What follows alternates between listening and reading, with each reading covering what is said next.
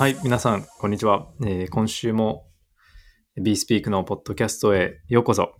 えー今週は、えーゲストにお越しいただいてます。どうも、よろしくお願いします。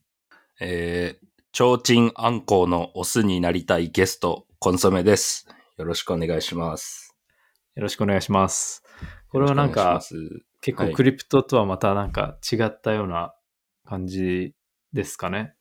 そうですね。あのー 新しく3つ、あの、ゲストの呼び方応募してくれたんですけど、その中でまだマシなやつを選びました。がこれでした。なるほど。はいちなみにどういう、その、理由というか、ゆえ、ゆえんというか、そのその心は？心はなんですけど、動物の不思議を募集していると聞いてネタを投稿します。びっくり。ちょうちんあんこうのオスは子孫を残すためにメスにくっついて吸収されてしまいます。びっくり。まさにシームレス。自然から学ぶことは多いのではないでしょうか。わら。ということです。はい、まず、動物の不思議は募集してないですよね。そもそもね、そもそも募集してないんですけど、なんか投稿してくれました。はい。ありがとうございます。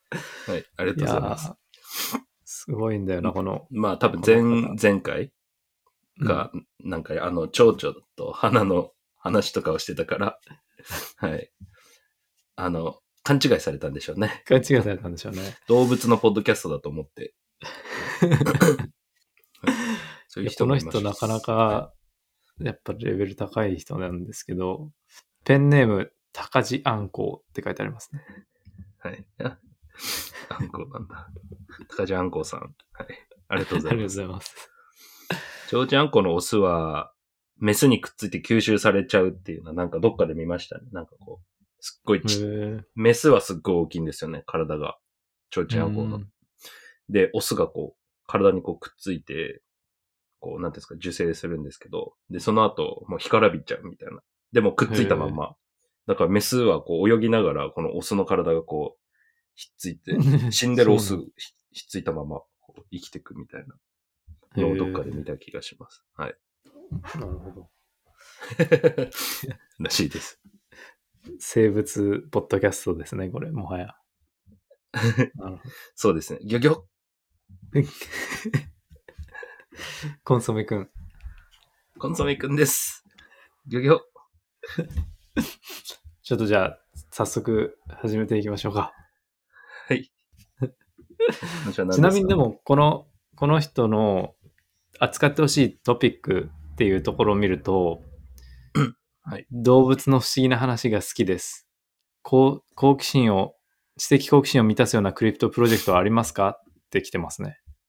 おーなんかありますか？知的好奇としてる。うん。知的好奇心を満たすような。えなんかその、量子力学とか動物が好きですとか書いてあるんですけど、でもなんかそういう文脈で言うとやっぱりあの、あれじゃないですか。あの、ディサイとか言われてるサイエンス。研究にクリプトを応用しようみたいなので、うん研究者にトークン配ったりとか、うん。一緒に研究する、こう、オープンなインフラを作ったりとか、なんか、うんあれはあれで、ちょこちょこプロジェクトありますよね。うん。確かに。ありますね。なんかあの、コインベースのブライアン・アームストロングも、はいなんか立ち上げてましたよね、確か。うん投。資したのかな、前、やってたポッドキャス。トで触れた気がする。そうそう。なんか、知的好奇心の話をすると、今一個パッと思いつい、浮かんだんですけど、はいタンパク質の畳み込み問題って知ってますか？いや、知らないです。なんか、タンパク質ってめっちゃ長い鎖っていうか、こう、長いんですよ。こう、ビューって伸ばすと。はい。で、これを、こう、丸めるんですよね。丸めるとタンパク質になって、で、この丸め方が問題なんですよね。なんだろう。なんて言うんですかね。こう、どう、どう、右、こここは右に何十度、ここは左に何十度？とか、っていういろんなパターンがあって、構造がねで、これが、こうなんていうんですかね、最適な形に畳み込まれるのはどう、どうなるかみたいなのって、うんすごいこう、計算が難しいんですよね。それこそ量子コンピューターとか使うレベルの、が解決できる問題みたいな感じなんですけど、前に、なんだっけな、ゲーマーの人にこれやらせたんですって。はい。したら、こうゲ、ゲームのなんかノリでこう、バーって、畳み込みの問題こう、いろいろチャレンジして解いたらしいんですよ。えー、はい。でこれなんかちょっと面白いなと思って、クリプトもなんだろう、こう、賞金をこう、バって置いといて、うんうん。タンパク質の畳み込みを先に計算した人にあげますみたいなのは、なんかちょっとああ、なあるほど。るかなと思ってますね。なるほど。計算とか、なんか、うまい方法とかを、はい。その、一般にやってもらうっていうそう、感じそうでかねですすね。一般の人に、そインセンティブを与える。う、と思います。なんか、僕のイメージは、こう、DAO とかってあるじゃないですか。DAO って人の話、組織の話だと思うんですけど、これなんであるかっていうと、コンピューターが裁けない計算問題とか、うん。例えばなんだ、え、この絵は綺麗かどうかってわかんないじゃないですか、コンピューターからしたら。だけど、DAO っていう人の組織が、それをこう、なんだろう、結果をアウトプットする？その、この絵は美しい、美しくないとかっていう、コンピューターにできないことを DAO がに担うみたいな、こう、役割分担だと僕は個人勝手に思ってるので、なんか今の、こう、タンパク質の畳み込みとか、今のコンピューターじゃできないけど、そういう人、ゲーマーとかができちゃうみたいな問題とかを、こう、なんだろう、取り扱うとか面白いかなって、今、パッと思い思いました。なるほど。も、問題解決 DAO ですね。DAO。はい。だそうです、高地さいくよ。どうですか？ん。あありがとうございます。はい。高地さん、そうですね。今日、実は多分来週できないと思うんで、まあ今日が多分年末最後というか、2023年最後の放送になると思うんですけど、まあ高地さんで締めくくりという形に ず。っといっぱい送ってきてくれたんでね、なんかさ、最後にこう一個、花を持たせるじゃないですけど、はい、よかったかなと思います。はい、そうですね。はい。ということで、今週の話題なんですけど、今週はあの、2024年の予想パート2をやろうと思ってまして、でコンソメさんや一回やってくれたので、今回は僕のターンということで、僕が5つちおょっと考えてきました。ついにただ、はい、ただ、それに入る前に告知というか、ちょっと共有事項がありまして、えっと、1月の何日でしたっけ ?19 でしたっけ？はい。19日に、えっと、東京でオフラインのリアルライフイベントをえ行うらしいんですけど、はい。らしいと。あの、はいククリプトポッドキャスト複数で集まって、まあ、イベントを行うらしくて、で、僕らも参加します。はい。で、僕ちょっと行けなそうなんですけど、コンソメ先生が、あの、来てくれるそうなので、はい。そこで、あの、まあ、新年会って書いてありますね。大集合の新年会を、えー渋谷のセントラムっていう、あの Web3 コワーキングスペースで開催予定になってます。はい。はい。コンソメさん何か補足ありますか？はい。19日の18時半から21時半までだそうです。はい。まだ席はあるそうなので、あの、ぜひ、はい。応募、応募というか、ご参加ください。そうですね。あの Web3FM、ほろ酔い Web3 エクソダスさんが参加されるそうです。はい。あの、なるべく喧嘩にならないように努めようかなと思います。はい、大丈夫でしょ 大丈夫か？う。で、参加は今見るとあれですね。えーっと、まあ、金城さんの、あの、ツイッター行ってもらうと、あの、無料参加はこちらって、えっと、リンクがあるので、そこから登録ができますね。はい。で、合ってますよね。あ、はい、そうです。はい。で、何を話すかっていうと、トークセッションがやっぱ2024年の予測とか、ポッドキャストの運営とか、注目プロジェクト、思い出エピソード、あとは Q&A とかを話した後に、えー1時間、2時干近くネットワーク、ネットワーキングパーティーって書いてあるんで、まあ多分、はい。なんでしょう。あの、普通に食事しながらお話しするっていう感じだと思います。はい。僕も僕もちょっと様子見ていけたら、いけたら行きます。いけたらいいもしかしたら、もしかしたら、ちょろっとはい出るかもしれないです。絶対来ないからな。はい。はい。ということで、はい、じゃないです。ありがとうございます。はい。じゃあ、早速、始めていきます。はい。まず、じゃあ、2024年の予想5つのうち1個目なんですけど、あの、1個目は、ハイブリッドアプリが増えるってう。いうハイブリ予。想です。何ですか？ハイブリッドアップって。あの、これはですね、なんかその、フルオンチェーンゲームとか、すべてオンチェーンでするっていう、こう、動きあるじゃないですか。なんかそういうのとはまた違って、本当に必要最低限だけ、クリプトとか、なんか、ブロックチェーンを使うっていうのを、あの、ハイブリッドアップって、あの、ビタリックとかポレニアさんが言ってるんですけど、おー。それが、うん、例えば、そのファーキャスターって、あの、ソーシャルのプロトコルがあるんですけど、あれもはい。本当にユーザーネームだけアップ、あの、オンチェーンで、で、大体データはファーキャスターハブって言ってオフチェーンにあるんですね。で、まあなんでかっていうと、別にハローワールドとかそういうテキストが別に二重にあっちゃったとしても、そんなに大問題ではないじゃないですか。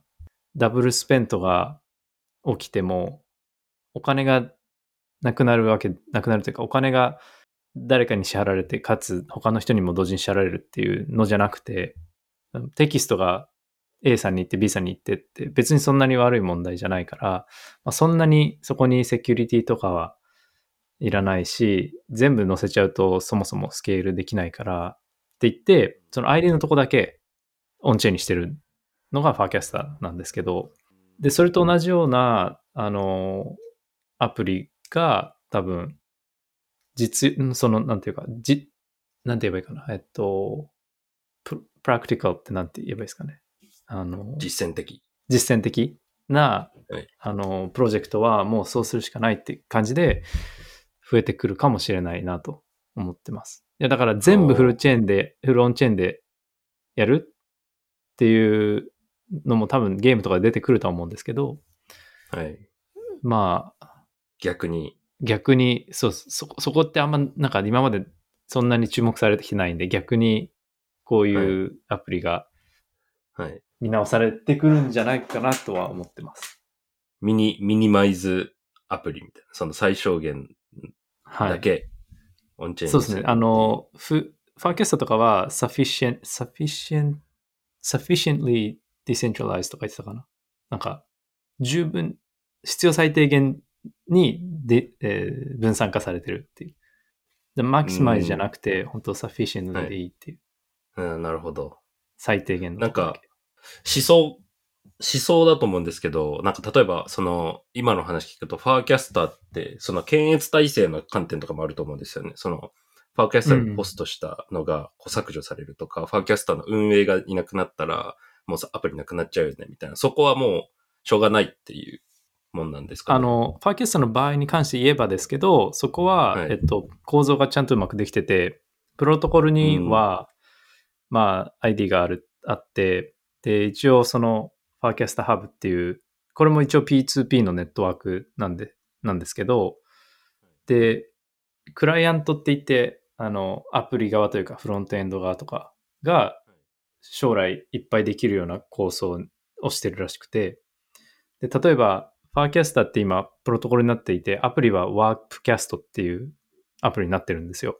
うん、うん。で、ワープキャストがじゃあなんかセンサーして、あの、メッセージが、コンソメさんのアカウントだけがなんか表示されないみたいな意地悪をされたとしたら、しても、はい。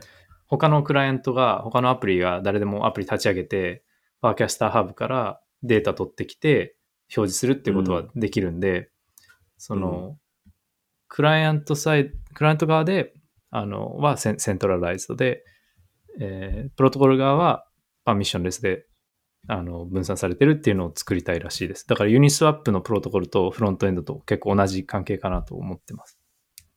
は、その、 Farcaster Hub はオフチェーンで。オフチェーンなんですけど、でも、あの、はい P2P ネットワークなんで、一応 Farcaster チーム以外のノードがいっぱいあるんですよ。なるほど。で、そこでデータを同期し合ってるんで、でもブロックチェーンではない。うーん、なるほど。バリ Validium みたいな感じ。うん、そうですね。うん、オフチェーン、全部オフチェーンなるほどね。えー、すごい納得しました。だからまあそういう ソーシャルアップだけじゃなくていろんな、なんだ、ファーキャスター以外のアプリでもそういうサフィシェントなうん、ものが増えていくというか、そういう予想ですね。そうです。sufficient decentralization やっぱ書いてありますね。まあなんか、どその、え探索される可能性はあるかなっていう予想ですね。この、こういう風なアプローチが。すごい。なんか、かっこいい予想ですね。いやいや、いや、なんか、なんていうか、はいそのやっぱり、あ、いや、なんていうか、そのアプリが増えてき来ない、来てないじゃないですか。で、アプリが増えてくるためには、いや実用性をまず考えないといけなくて、で、まあ、フルオンチェーンだけの思想だと、実用的じゃないものも結構出てきちゃうんで、うん、いその一部の人たちとかは多分実用性だけを考えてこういうことを多分してくるんじゃないかなというあの考えですね。なるほど、はいなるほど。次行っていいですか？はい、いい予想でした。いい予想ですか？これなんかでも、はいコンソメさん、なんか付け加えるところありますか？え、僕はないですけど。ね はい、はい。いや、まあそうですね。はい。逆にコーヒーさんがあれば。はい。とりあえず次行っちゃいますね。はい。後で振り返るかもしれないですけど。で、2個目はですね、えっと、コミュニティ所有の IP ビジネスですね。おで、これがまあ、大きくなるっていう。え、なん、なんて言いました今？なんでもないです。コミュニティ IP でコミアイって言っただけです。あの、ライオンのご機嫌よみたいな感じですいません。なるほど。あの、これは前から多分何回か言ってたりすると思うんですけど、あ今んとこなんか別に成功した例はないんですけど、来年ぐらいには、こう、他の IP ブランドと並ぶものがクリプトコミュニティから出てきてほしいかなというので、で、なんでかっていうと、先週も多分話したパッチペンギンの話したと思うんですけど、はい。なんか、あの人たちが物理というか、現実世界でグッズを売ってるって話したじゃないですか。はい。で、ああいうのがもっとこう進んでいけば、まあ普通の買う人たちはあんまり別に NFT とか考えずに、こうファンになったりしてはい。いって、こう、で、あ、デデジタル版もそういうこのキャラクターが使えるんだとかって気づいて、デジタルに逆に来たりとか。で、うんもちろん NFT コミュニティ側は、あの、もうコミュニティとして盛り上がってるんで、こう物理側に行ったりもすると思うんで、あの、まあ、来年ぐらいには、この物理とデジタルの融合がもっと進んで、まあ、今ある NFT コミュニティとかコレクションの中から、普通の人たちの目に触れるプロジェクトみたいなのが増えると、というか、まあ、一個ぐらい出てくるかなと思ってます。なんか、キティちゃんとか、トランスフォーマーとか、なんかそういう並びとの並ぶ。うん。感じで、パジペンギンとか、えー、という予想ですね。そうですね。なんか、一個、一個ぐらいは。おー確かに、いいですね、それは。でなんか収益構造とかすごい気になりますよね。こう新しいビジネスモデルだと思うんで、うん。そこの儲けどうなるのとか、なんか、権利とか、なんか、そういうのは、新しいことが起き起きそうですね。もしそうなるんだったら。確かに確かに。基本的には多多分その NFT、まあもちろんグッズとかの物理側の販売は、なんかそのコミュニティを、どうなるんでしょうね。コミュニティを代表するエンティティが一応持っといて、なんかの時に使うか、クリプトに変え変えるかして、で、NFT 側のロイヤリティをずっとそのクリ、えーコミュニティのトレジャリーに入っていって、それを NFT ホルダーでどう使うかを決めて、いく、うん。で、もしかしたら NFT ホルダーにも何かしらの還元が、何かしらの形で還元がある。うん。あんまりやりすぎちゃうと、その、証券とか規制とか、うんえー制限されちゃうと思うんですけど、何かしらの形で。で、これがちょっと最後の話につながるんですけど、何かしらの形でって言ったのは、ちょっとここでマスクしときます。この最後にちょっと伝えます。あ、ない。伏線。い、や、たまたま今ちょっと。伏線貼ったり、ちょっとおしゃれですね。なんか、僕もそれやりたかったな。いやいや、たまたまちょっとパッと目に入って。はい。ま、まあ、それが二つ目ですね。なるほど。じゃあまあ、混み合いですね。二つ目は。混み合いです。はい。ファイもそれです。まあそうなってほしい。はい。世界を代表したいですね。はい。そうです。ファイ、ファイはそうなります。取ってつけたようなコメント。はい。いいですか？ありがとうございます。はい。はい。じゃあ、三つ目。はい。三つ目は、あの、これ、まあ、迷ったんですけど、えっと、はい。ソーシャル、その、クリプトのソーシャルとか、Web3 ソーシャルとか、あとは音楽 NFT とか、うん先週話した通り。でそこら辺で、まあ、な何かしらの成功があるかなと思ってて、はい。で、音楽で言うと、例えば、この前 話した通りになっちゃうんですけど、あ、の、コンソメさんのアイデアパクリみたいになっちゃうんですけど、はい。なんかアーティストなりコレクターの少しの人がすごい成功して長寿、長寿、長寿じゃない、長者になるとか、ソーシャルの場合はそんなにそのお金お金絡まないかもしれないですけど、すごいフォロワーが増えるとか、ある一定の人が。で、すごい成功する。それによって。だから、その、お金的なその資産がソーシャルキャピタルって呼ばれるそのフォロワーの数とか、何らかの指標ですごい成功する人が、このどれかで出てくるっていう予想です。うん。成功って言っても世界的にブロックチェーンの領域問わずになんか有名なそうですねはい。イメージ。ですです。おうおうで、バラジとかじゃなくて？ああ、まあ、バラジとかでもいいいんですけど、そうですね。もっと、もうちょっと無名、無名な人でもいいかな。無名、はい。高地さんとか？はい。あり得ると思います。まあだから、クリプトアプリ初で、なんていうんですか、ススターみたいな。なんか、そうですねめっちゃインフルエンス力持った人が出てくる。そうですね。おううんこれ、もしかしたらちょっと早いかもしれなくて、その、2年後とか3年後なのかもしれないんですけど、一応、来年と置いておきます。多分、これは当たらないと思うんですけど、でも一応、置いておきます。はい。なんか、あれは違うのか？なんだっけ？めっちゃ前にあった、えーマカフィーとか、あれは違うか？あのーおじさんですか？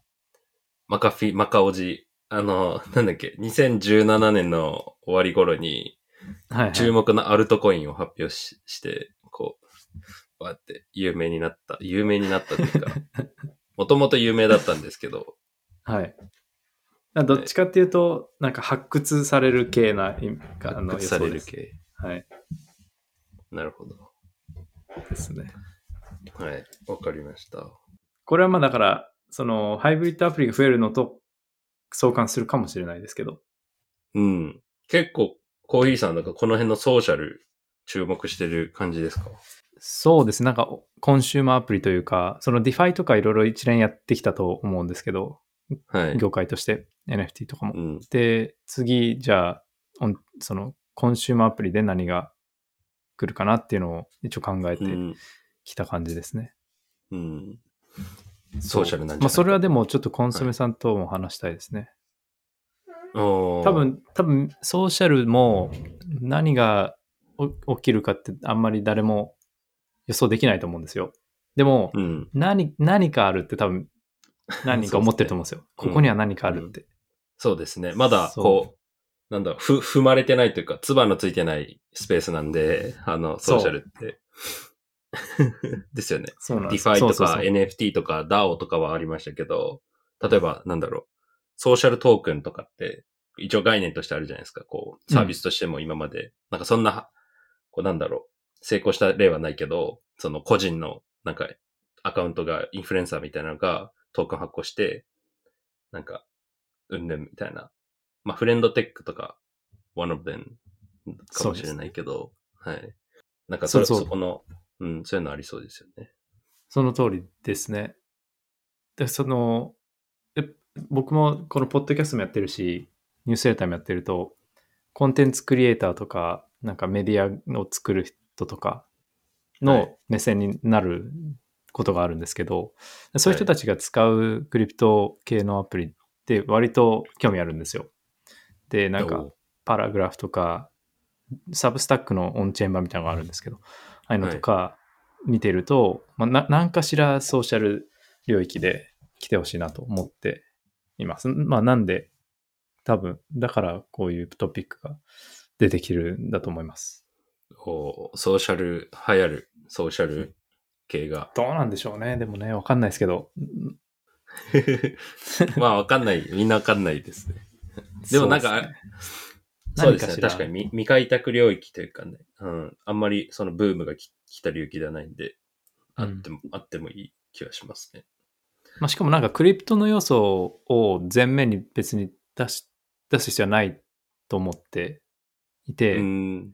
はい。なんか、まあ、ファーキャスターとか見てると面白いのは、すごい、誰でもこう API 作れたりとか、誰でもなんかデータ取って好きに加工して、クライアント作って、うんフロントエンド作って、はいいろんなのがもう結構出てきてるんですよ。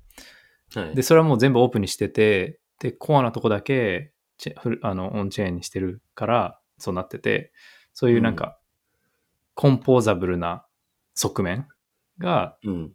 えっと、ファファイナンシャルな側面をこう上回ってる感じはあるんですけど、まあ、今のところは。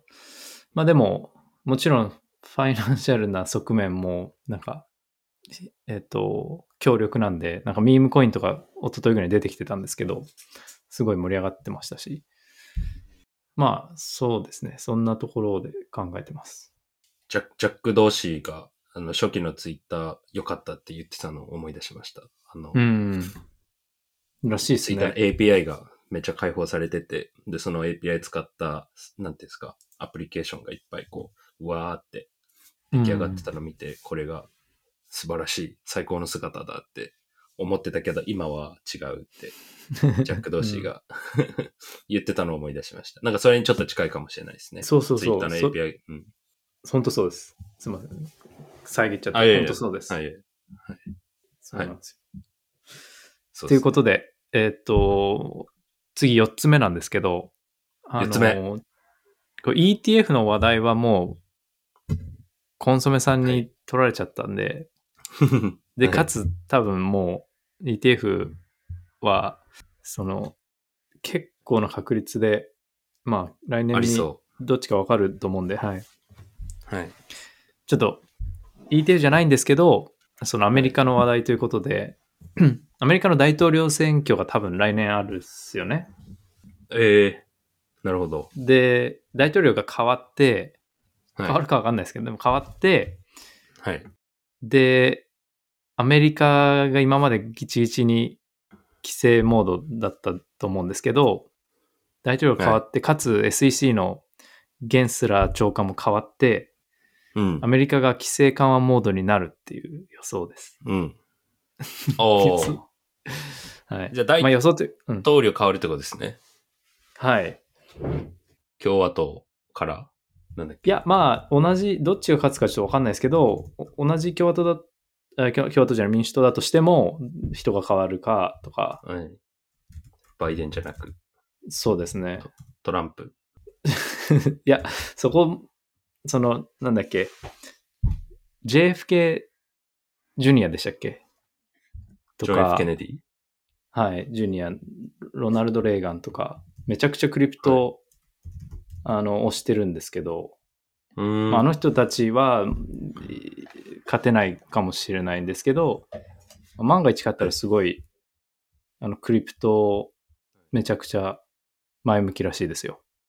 ええ前向きっていうと、どういう、なんあなんかもう何が起きるんですかね？税を下げたりとか、税金をクリプトで払うようにしたりとか、なんか公言してたと思いますね。もし、私が通ったらこれやりますみたいな。はい。でも、わかんないですね。はいアメリカ移住したくなりますね。もしそうなったら。でもそこはね、わかんないですね。でも、2024年にそうですね、11月にやっぱ大統領選挙があるらしいです。今調べたら。お1年後ですね。1年後。で、それはまあ、それもあるし、そのやっぱ SEC, のゲンスラーさんの、はいあの、なんでしょう、存在も大きいと思うんで、あの人がい変わったら、あのすごい変わる気がします。あの、クリプトに対するうん。規制なり、立ち立ち位置が。うん。うん。か変わんないもあるんですかね？変わんないもあると思います。変わんなかったら、わーって。そうですね。でも、えっと、僕が、えっと、いろいろ聞いたら、し知り合いとかは話したときは、変わるって思ってる人も、思ってるというか、変わるって言ってる人も、何人かいましたね。変わるだろう、そろそろって。で、ーなんか噂もされてるらしい。あー、そうなんですね。はい。うんわかんないですけど、こ変わるかもしれないらしい。コーヒー調べ世論調査ですね。それによると、半少しはいると。半分、半分はいない。半分、僕が聞いたのが3人なんですけど、はい。2人変わるって言ってました、あれ？でも過半数、過半数なんで。で、その3ありえます人はアメリカに、あの、アメリカに住んでて、その、はい。住んでる人たちなんで、まあ一応はい。チェックしてる人たち。えー気になりますね。でもそういう、なんか、うん。まあ普通に日本でも。もニュースになるというか、うん、かなり取り上げられると思うんで、注目ですね。うん。うんいや、もうこれはちょっと予想というより希望みたいになっちゃうと思うんですけど、アメリカで規制緩和されたら、日本も多分こう追随しますよね。こうん。う、うちもつって、日本も税率下げるとか言ったり、なんかそういうとのなりそうな気がしま。す。うんかなり変わると思いますね。うん、やってほしいな。だから、まあ来年、再来年は楽しみですね、その点でも。これって来年じゃなかったら、まあ、再来年ぐらいにはってなるかもしれないんで、うん、人の問題じゃないですか。で、人員交代はまあ、いずれあるので。そうですね。ううんん、税率0%になってほしいです、僕。そうですね。そこは無理な気はしますね。どうなんでしょうね。無理ですか。はい。コンソメさんはドバイに行くしかないですよ。嫌だ。はい。これでもドバイにいる人も聞いてますからね。聞いてくれてドバイますから。の日本人ですよね。ポッドキャスト。嫌だとか言っちゃダメ そうでポッドキャストのなんかどこで聞かれてますかっていうアナリティクスがサジェストされることがあるんですけど、はい。3位ぐらいドバイですもん、いつも。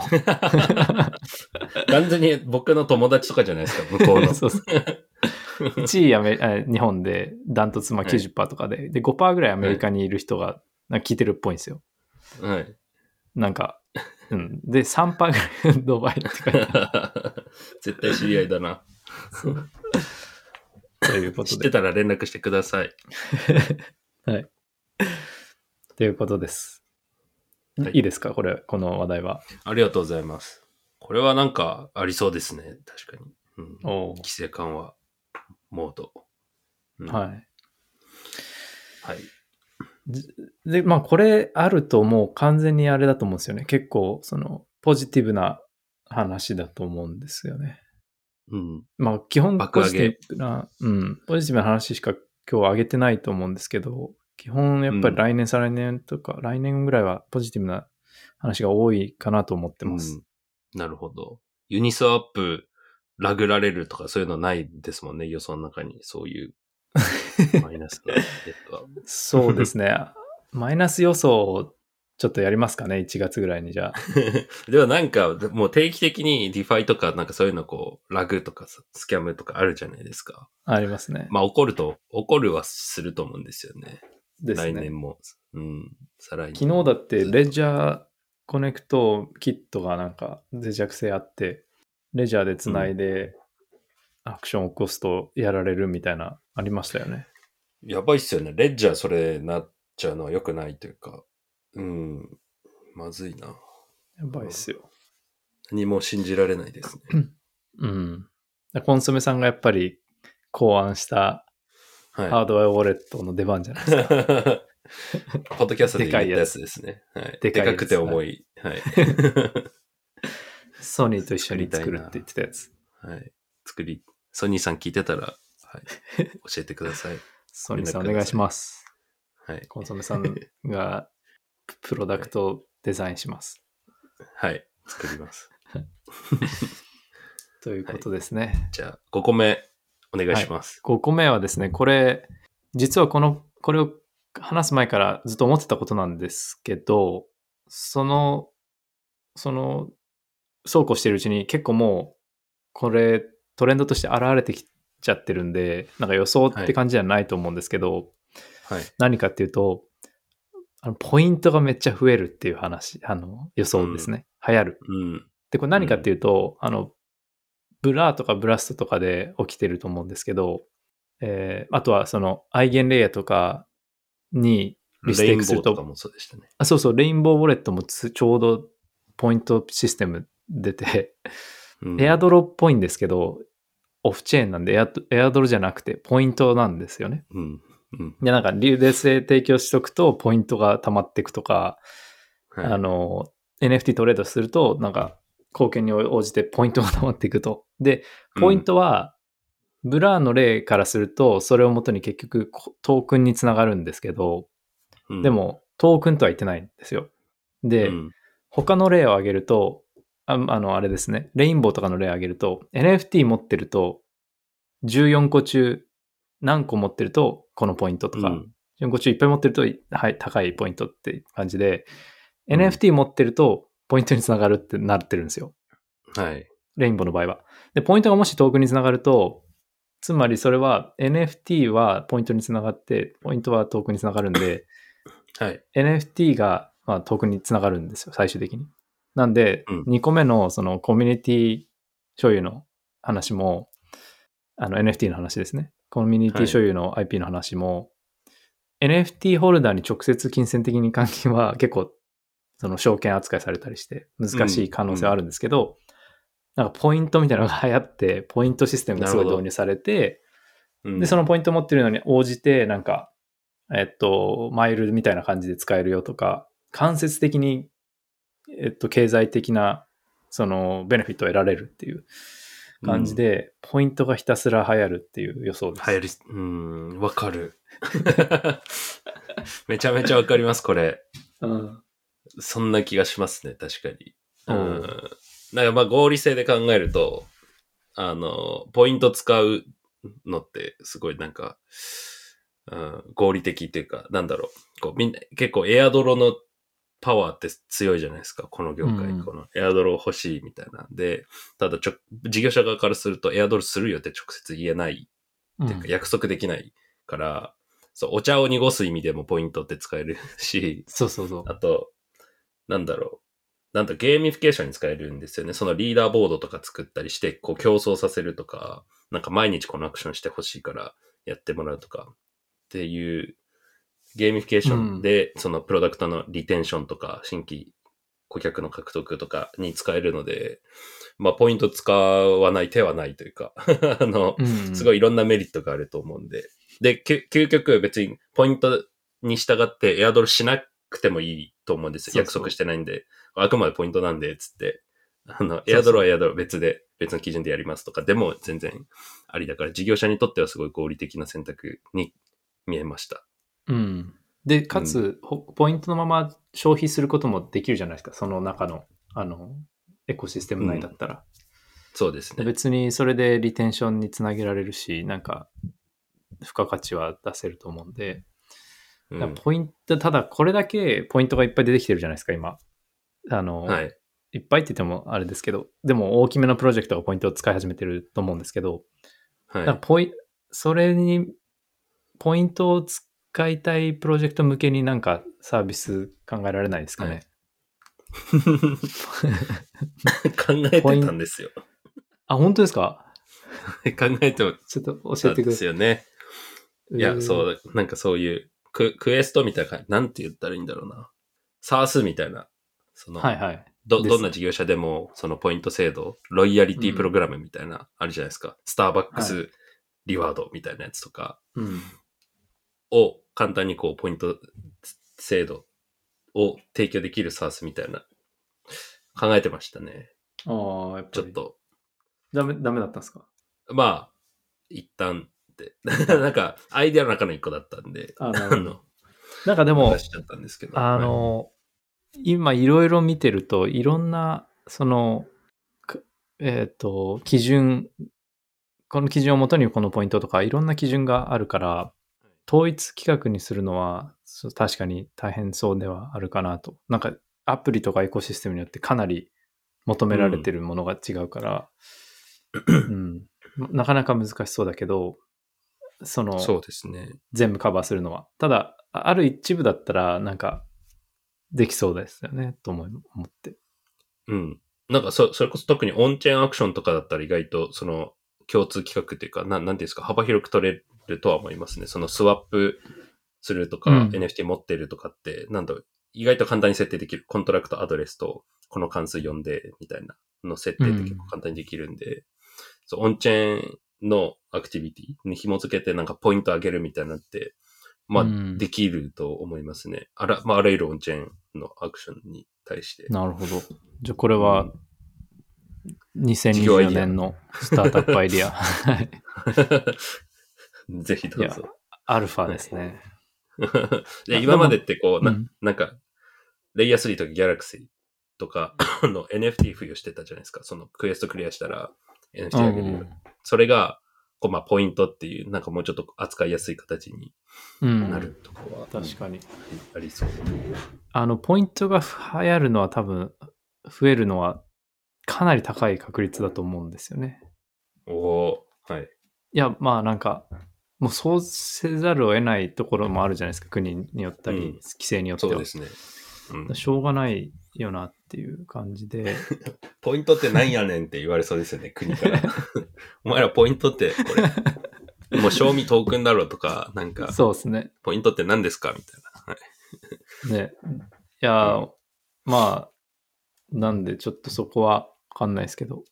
まあ、ポイントって言い方しないでもいいと思うんで、なんか、あの、うん。オフチェーンのトークンですとか言って、あの、トークンって言ったらあれかもしれないですけど、まあなんか、はマイレージとかって言ってればいいと思うんで、うんあの、言ってればいいっていうの、いいのは、その、そういう感じで、うんはい。やってるところが増えるような気はしてますね。ポッドキャスト聞聞いたトークポイントややります聞いた、そのはい、時間に応じて、ポイントを、ああ、いいですね。はい。うん、オフチェーンで。1分1ポイント。はい。いいです、ね。それいいっすね。無限再生、家でされちゃい3ます個ぐらいスピーカー置いて。うん、そうっすね。はい。わかりました。ということで、これが5個の僕のあのトピックというか内容なんですけど、はい。これななん5個中、じゃあ僕の5個とコンソメさんの5個で、こうはい当たった数で勝負って感じですかね。まあ、開けたら、なんかや、やんなきゃいけない感じだですよねい。や、大丈夫です。負け ても、なんか、何しましょうかね。え何でもします。い、やいや、大丈夫ですよ。あの、じゃあ、勝った方に、あの、なんか、ハードウェアウォレットを送る。わかりました。わかりました。受けて立ちます。はい。はい。で、皆さんはどっちが勝つか、あの、予想して、またフォームに 入力してください。はい。はい。で、えっと、今日はこんなところなんですけど、来週は多分、まあ、できたら、できないと思う思うんで、えーっと、年末最後で、年始に多分、やれるかな。1日、もし、コンソメさんと僕、時間が合えば。で、その時とか、そ1月に、まあなんか、あれですね。悪い予想を、悪い予想ベラベラベラ二人で話すと。あの用意してこなくていいんで、はい。あい用意してこなくていいんで、思いついたら思いつきで話すっていうはい。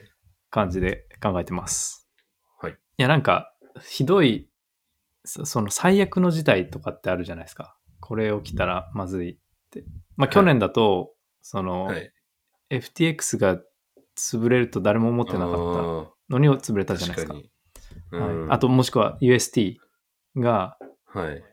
やばいって思ってた人はいたけど、でも、そんなになると思ってなかったと思うんですけど、はい。こういうのをなんか、とりあえずあ洗い出してみて、ありますよ、いっぱい。はい。はい、思いつく限り。ちょっとそれを1月年始にいきなりなんか、ネガティブな話では 始まっちゃうけど 始まっちゃうかもしれないですけど、まあ、あの、準備としてね、やっとくといいかもしれないですね。はい。わかりました。はい。以上になります。コンソメさん、今週のなんか大丈夫ですか？あの、はいトリビアみたいなのは。リビアみたいな。なんかあったかな？最近仕入れた豆知識。えあ、これ、これですよ。このメーガネす。ごい、すごいメガネだ。真っ赤ですね。見たことないです。これがブ レンズライトを100%カットできるすごい。デイブ・アスプリの赤で。すもんね。これだったら深夜になんか仕事してもすぐ寝れるんですよ。それください。これでも6000、8000 8000ぐらいしたかもしれないです。ねえ。結構高いって。じゃあ、ない、ない、なさそうなんで、そんな悩まなくていいです。あります。おお。なんですか？あのーオノマトペってあるじゃないですか。なんか言ってみてください。オノマトペって僕聞いたことあるんですけど、何でしたっけ？あの、バリバリとか。あ、そうそうそうそう。あのーガリガリ。とかあるじゃないですか。はい。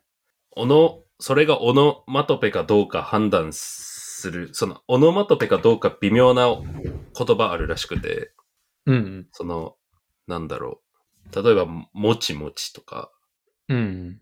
これ、餅から来てる可能性、餅が並んでるったら、オノマトペではな、その、音を表してないんじゃないですか。もちもちって。こういう微妙な言葉あるらしくて。わか伝わってるかわかりわかななんかわかりますよ。なんかあるかなと思って。ギリギリとか。ギリギリとか、そう、なんか、切るから来てる可能性あるじゃないですか。そうですね。それオノマトペかどうか微妙みたいな。でも、確実にオノマトペであるっていうの、そのパ、パから始まるやつは絶対オノマトペらしいです。パリパリとか、そうなんですか。はい。えー、パクパクとパ、かね。パ行、パ、そのパ行ですね。ピ、ピリピリとか。パあパピプペポとか。パピプペポ。ポ行ね。うんはい。ポそれは、あれですか？ペラペラとか。ああ、はいそうか。これ、その、言語学的な話ですね。厳密にっていう、その、なんか、パ、パか、パ行は、絶パ行から始まるやつは絶対、オノマトペらしいです。それ、それは、その、もうそういう、あれですか？存在するオノマトペを全部調べた結果、はい。もうそうなってたっていうことですか？ゆ由来は、なんだろう、オノオノマトペの、うん、そうですね。オオノマトペ一覧みたいなのがあって、そこに、オノマトペ一覧みたいなのが、オノマトペ、ポテンシャルオノオノマトペ一覧みたいなのがあって、その中には、厳密にはオノマトペじゃないやつとか、これは完全にオノマトペ、元の言葉が存在しない音を表した言葉であるものはい。とそうじゃないものがあって、うんこう完全にこう切り分けたいんですよ。確実にオノマトペのものだけ抽出したいってなったら、抽出したいパ、パ行から始まってるやつは完全にオノマトペらしいです。はい。そう、そう、はい。そうなんだって感じですね。そうなんだ。あーはいだから、例えば、超、パはい。パリパリってあるじゃないですか、パリパリ。で、パリパリ。あれは、フランスのパリとか、そっから来てるわけじゃかな、絶対ないってことですね。絶対ない。音から音で来てるっていう。音で来てると。ポリポリとか。ポリペラペラうんはい。面白いな パピプペポ。ニッチすぎ。ぎる、はい、ネタでした。いや、このポッドキャスト聞いてると勉強になりますって 言う人がいると思います。はい。クリプトじゃなくて。ありがとうございます。じゃあ、そうですね。今日も勉強になりました。ありがとうございます。こちらこそ。はい。じゃあ、えーっと、まあ、こん今年ありがとうございました。あの、あ、こちらこそ。えーっと、なんといか、もう1ろいろありました年経ちましたね。はい。はい。ちょうど1年やりましたね。